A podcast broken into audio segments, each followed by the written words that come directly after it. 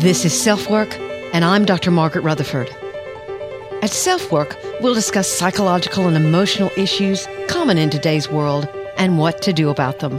I'm Dr. Margaret, and Self Work is a podcast dedicated to you taking just a few minutes today for your own self work.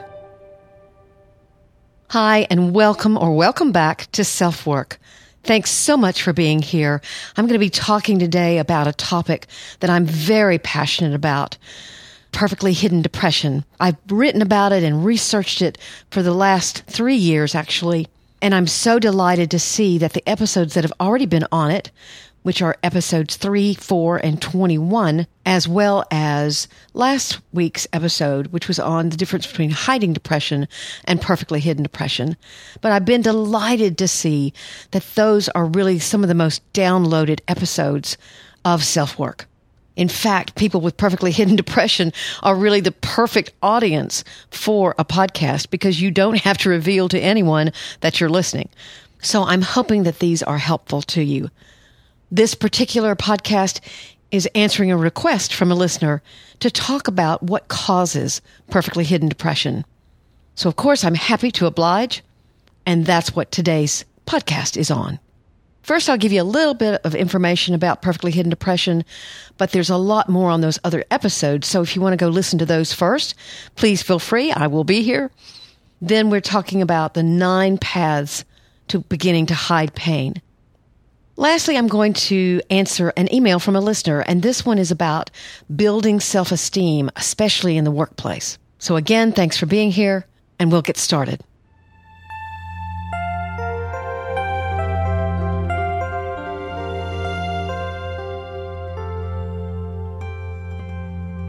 So, how do you learn to hide pain? What is it about hurt or vulnerability or even sadness that makes many of us form a persona of happiness and busyness that shields us from the eyes of others. Why do we push ourselves to build a life that looks perfect from the outside, but can feel empty and despairing on the inside? As you know by now, or many of you who have downloaded my other episodes of Perfectly Hidden Depression, that's what I call it. I call it that because people have really responded incredibly well to that particular term. In fact, I wish you could read the personal emails I've received just this week. I got one from Malaysia and another one from Brazil. Other days, it's the United Kingdom or Australia or Mississippi or Washington or whatever. Hundreds of emails have arrived from all over the United States and actually the world. They've come from doctors, advertising executives, teachers, chefs, people from all walks of life and from all socioeconomic statuses both genders, all ages. The one thing they have in common in what they write, they've read or listened to my posts and podcasts on perfectly hidden depression, and here's their response I'm hiding and doing it very well, even perfectly. As I said in episode 31, sometimes this hiding is intentional and sometimes it's very unconscious. So people who have written me have written and said they were relieved to see that it can be identified, it has a label, and sometimes they are shocked, as I talked about again in the last episode. But how does hiding begin? Remember, this isn't healthy, what psychologists would call compartmentalization, where you literally put aside something painful so you can focus on your work for that day or maybe taking care of your kids. What this is, is rarely, if ever, revealing or admitting emotional pain to yourself or to other people. So I sat down and came up with the reasons that both people had written to me and told me about, and some of the things I've seen in my practice. Now, the interesting thing about these is that you don't necessarily have to have only one. You might see yourself or find yourself in several of these. Actually, I had posted about this this week and I got comments about, I fit four of these or I fit two of these but most people have said they can really relate. The first reason you might have started hiding, you were sexually or physically abused. It was at that point you began hiding your pain. You were told to shut up, keep the secret. You've simply continued the practice, and you're filled with unspoken shame. You never talk about what's really going on with you, what hurts you, what angers you. The damage of being the target of sexual manipulation or violence silences you. You have this secret that eats away at you and at the time made you feel completely out of control. So, staying in control has become vital to your present way of life. It may be actually that the abuse is in the present, not the past or both. You could be actively hiding being yelled at, scorned, or ridiculed. And again, remember that kind of abuse can be toward both genders. So in this case, it becomes mandatory to not let anyone get to know you or venture too much into your reality. The second reason is that you were a child of alcoholics or addicts. In those kind of families, you learn to be hypervigilant. You kept your feelings completely to yourself because it was far from safe to communicate them. You may have devoted yourself to school or being a great athlete or maybe a job, anything to keep you away from home. Now, children react differently in an addictive environment, but you might have become invisible to your parents to protect yourself. The less you were seen, the safer your life was. And what has happened is you stay invisible as an adult or morph yourself into who others need you to be. By the way, if you are the child of an alcoholic, the ongoing support group, Adult Children of Alcoholics, could be very helpful to you. You're going to find that there are people just like you. The third reason you might be hiding, you were emotionally abused. Let's say you were told you weren't going to amount to anything or that you were too sensitive, you were whined, you were a whiner. This kind of emotional abuse, a complete denigration of your potential as a human being, is just downright cruel. I have a patient who told me or at least a past patient, that his mother used to throw rocks at him and tell him he wasn't going to amount to anything. He, of course, became a workaholic, right? And really, when he retired, had no clue what to do. And all these feelings from that abuse were there waiting for him. Those words from a parent, a grandparent, a teacher, a coach can be etched in your mind for quite a long time. And you can be left like my former patient obsessed with proving that that person was wrong. So you create a perfect looking, very successful looking life. In so doing, you avoid admitting vulnerability like the plague. But it doesn't work forever. That's what my former patient found out. The fourth reason, you took a pseudo adult role in your family as a child. It was your job to take care of all the others in your family. Perhaps one or both of your parents suffered mental or physical illness, or was someone who just couldn't act like an adult. Maybe they were terrible with money, or they were so flighty that they wouldn't take care of basic needs. So, who took care of the rest of the family? You. Maybe you were the eldest child, or maybe you were simply the child that was most innately responsible, maybe the smartest. You fed the others, you made sure they did their homework and got them in bed or you made sure a parent took their medication, or you picked them up from the bar at night. You became someone who made sure tasks were accomplished and you were good at it. But you began hiding how lonely and in need of comfort you were. And you've continued. You know, in episode 12, I talk about becoming an emotional grown up. And in that, I talk about these strategies that we develop as children that we do not have to continue them as adults. So you might want to check that out because all of these would involve changing that strategy. Anyway, here's the fifth one. You are the star of your family. Let's say you were highly praised for your successes. You heard things like, you never disappoint me. You're always at the top of the class. You're labeled the smart one, the athletic one, the accomplished one. Again, you hear, you know, he can do anything he sets his mind to. So you felt as if you could never fail or falter, and this pressure was immense. Add this pressure to whatever just realistic pressure you faced in the world outside your family, and you're set up immediately for believing that you have to keep the thumb in your back, pushing and prodding yourself to remain being the star. You can't accept your mistakes, and you're likely to have become highly perfectionistic. The sixth reason that you begin hiding pain is very simple. you were a guy, or you are a guy, you were taught that it's unmanly to admit any kind of vulnerability. And your male role models, like your dad, your grandfather, your uncles, they had lived that same way. Or maybe you grew up in just a highly gender stereotyped environment or culture where men and women had different rules or expectations. And you put up a huge front of stoicism.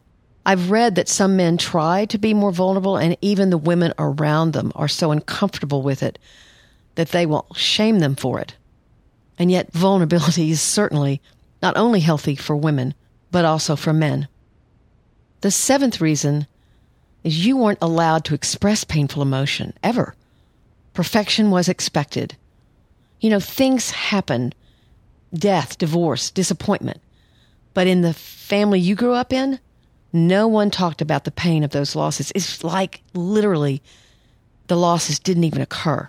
You were hushed for crying, punished for showing anger, sent to your room if you looked upset.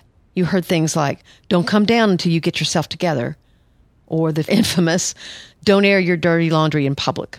You weren't comforted or supported for feeling hurt or lost or confused. So you did what you were told and you hushed. You stopped asking for comfort because there was none there. You stuck whatever hurt you had far away and became expert at denying its presence. The dominant belief in these families was to always look perfect to the outside world, to never admit that there were painful problems on the inside, and to keep up that pretense at all costs. Not a hair out of place, and every Facebook post reflects smiles, good stuff. The eighth reason you may have begun hiding your emotional pain you felt or feel responsible for a parent's happiness or fulfillment. This is a little more complicated. Your parent may have said things like, I don't know what I'd do without you, or there's no one who understands me like you do. You feel if it's it was your job to emotionally prop up that parent. So you had to be ever constant, ever caring. Actually that's what you learn love is. What love is, is you attending to someone else's insecurity or need. You learn that your worth is in what you can do or be for someone else rather than in yourself. What this is called in psychology is enmeshment when there's a real loose boundary between a parent and a child or between family members in general. And it's actually very hard for kids from these families to become independent. Even though they may be in a caregiving role, how can you leave? This undue responsibility is a setup. Actually, no one has the power to bring fulfillment or contentment to another. So you're trying to please a parent, you're trying to make him or her not depressed or sad, and you can try, but they're really responsible for finding their contentment with life. So you're asked to do something that you end up feeling like a failure. And how can you ever leave if it's your job to make a parent happy? so you can stay locked into that role and you hide your own struggles because if known, they might disappoint the parent you're trying so hard to please. Your life can become a tangle of hidden secrets. I will share with you that this was very much my relationship with my mom. I guess it's where I learned to be a therapist, actually. But I felt very responsible for her happiness. And it did take me a long time to grow up. I think I was in my 30s before I actually matured and realized the damage that had been done to my sense of purpose. And what happened is I got extremely rebellious because of this sense of responsibility. And really, it's not my mother's fault by any stretch of the imagination, but I made my 20s pretty chaotic. But people who come from these enmeshed families you were given a job that you never applied for. And it's difficult for that parent to allow you to go and to grow up. The ninth one is also based more on demographics. Cultural influences were important in learning that pain was to be avoided or hidden. There's a vast amount of difference between countries and cultures in what is stressed or allowed emotionally. If your ethnicity is Scottish, Chinese, Hispanic, South African, whatever region of the country where you were reared, be it the different states of the United States or other different regions of countries, regions can be extremely different. All of that could be important in shaping your response to painful emotions. So I hope that this has been helpful to try to trace back and learn why do I avoid pain? Why why do I feel so uncomfortable telling someone that I'm embarrassed or that I'm disappointed or that I'm frustrated or that I'm angry? Why is it so hard? And if any of these or a group of these you can identify with, perhaps you can start looking at that strategy for how you coped as a child and begin to understand that you can change it as an adult. Again, episode 12 is about becoming an emotional grown up. And if you struggle with revealing vulnerability, I've got an episode for that. That's episode 20. Because we all hurt. And absolutely no one should feel like they have to hide.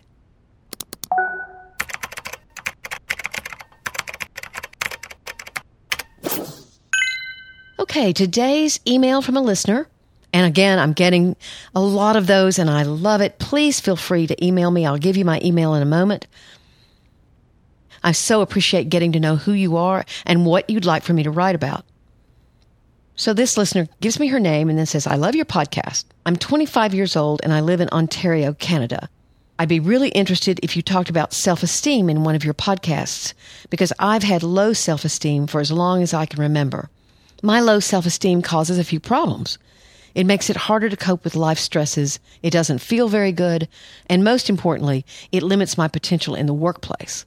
My boss will give me a compliment on my work, and I have a hard time believing him because my inner voice will say something like, he doesn't really think you did a good job. He's just being polite.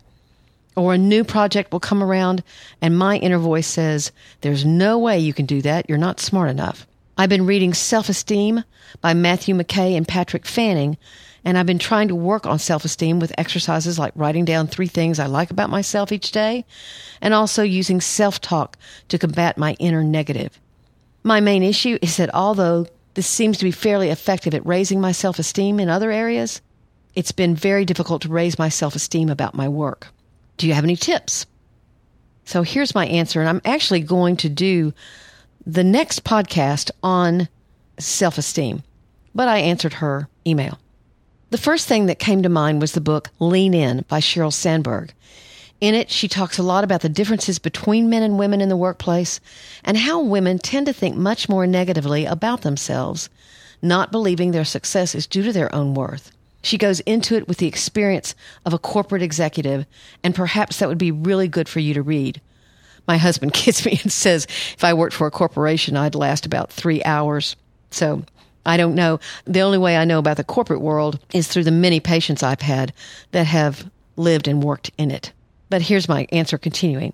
I'm so glad you're looking at this now at the age of 25. It's likely that there are some connections to your childhood, but the gender piece of it is really important to understand. I personally like to focus on competency what can I list or identify that are things that I believe I do competently or that I am competently? Self esteem can seem so conceptual and intangible.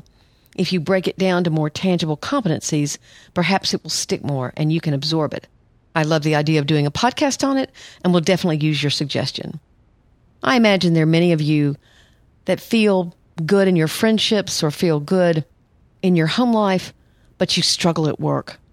And sometimes it can be the opposite. that people really do well at work, and then as soon as the structure of work is gone, they struggle. So I'll talk about that more in episode 33 of Self Work, and I hope you'll join me.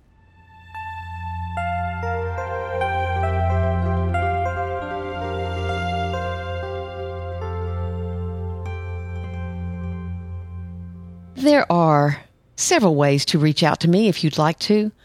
My website where I blog weekly is drmargaretrutherford.com and I have a Facebook page, Dr. Margaret Rutherford as well. I'd love to have you head over there. You can email me at askdrmargaret at drmargaretrutherford.com. And I do answer, at least this point, each email. Their emails are not so many that I don't have time to answer them. I get up early in the morning, which I love to do, and answer your emails. And of course, that is confidential. No one sees those emails but me. And if for some reason you don't want me to perhaps use it on the podcast, then just let me know and I won't. I'd love for you to give me a rating or review wherever you listen. Is that Stitcher, SoundCloud, iTunes? It's really important for the other people that might see self work and go, well, what is that? And I wonder if it's any good. So that can be very helpful to me. And of course, one thing you can do, which I would love, is tell other people about it. I know that I'm far more likely to listen to a podcast that a friend or colleague has told me they've really enjoyed. So I'd love it if you did that too. And of course, subscribe. I actually got over a thousand subscribers this week. Subscriptions, I'm learning, tend to go up and down fairly dramatically, actually. But for the first time, I got over a thousand, and I was so pleased. Oh, and by the way, I'm finally getting some downloads from Wyoming, so welcome, Wyoming. Thank you all for being a part of this podcast.